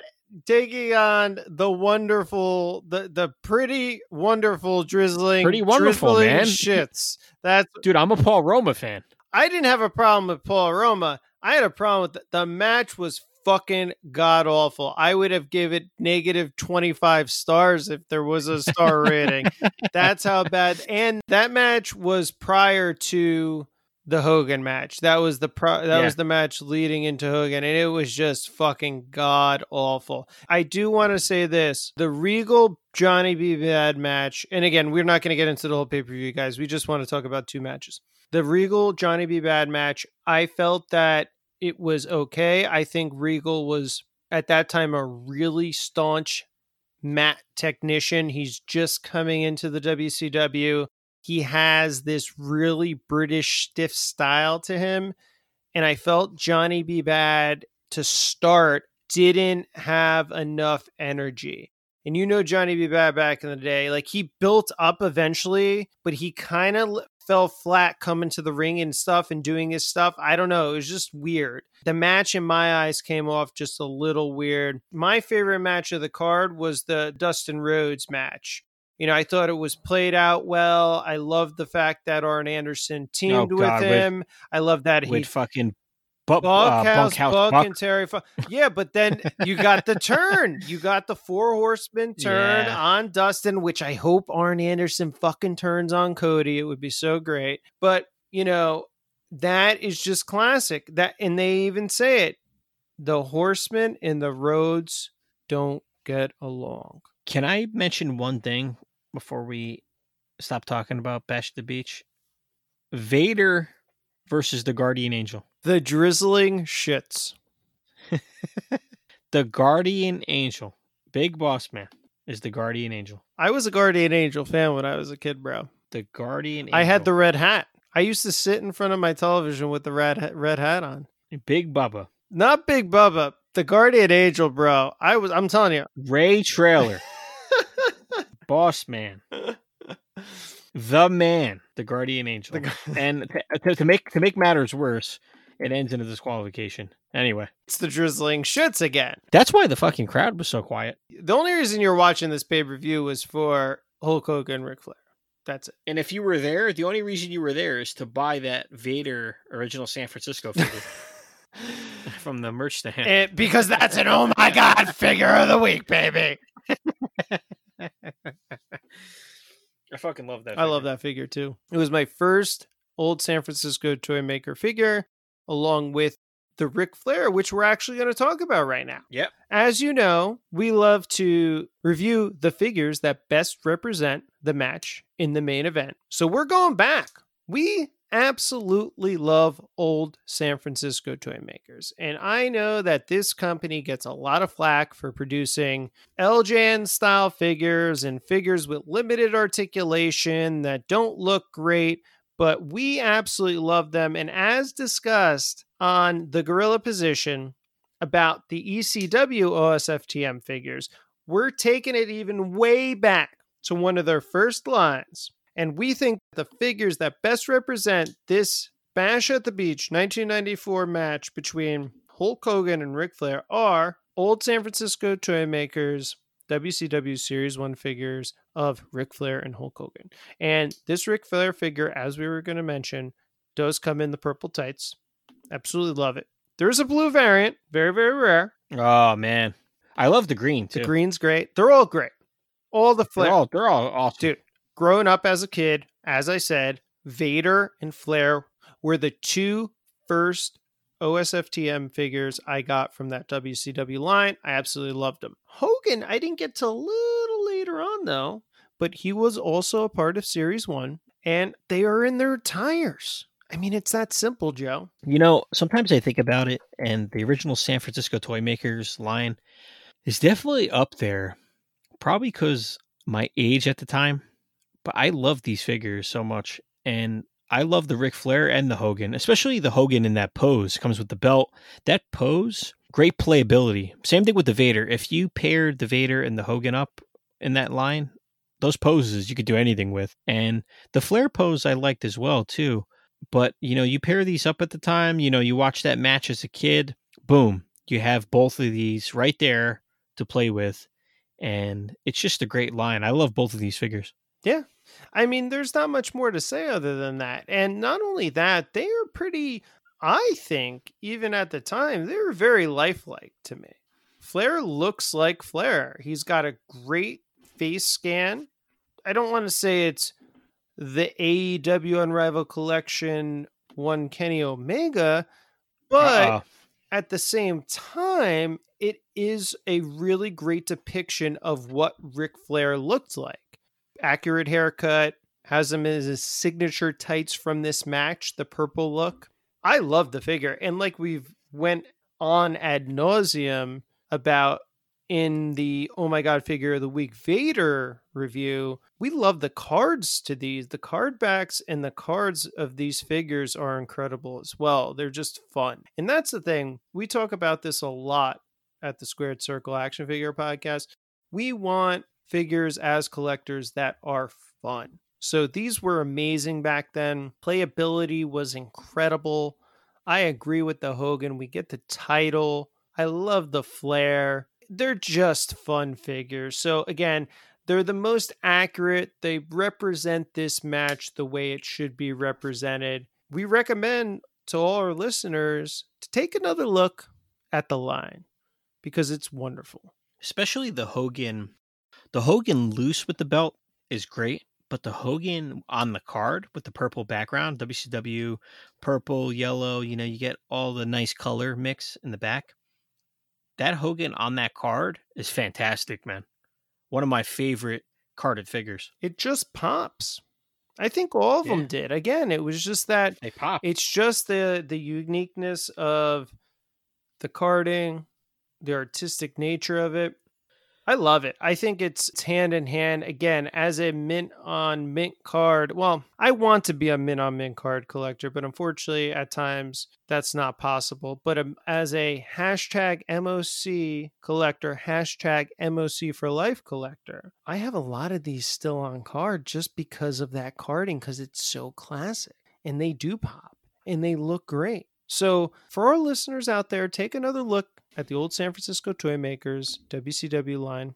And we think that these figures, the Ric Flair Series 1, Hulk Hogan Series 1, best represent the match, the main event from Bash at the Beach 1994.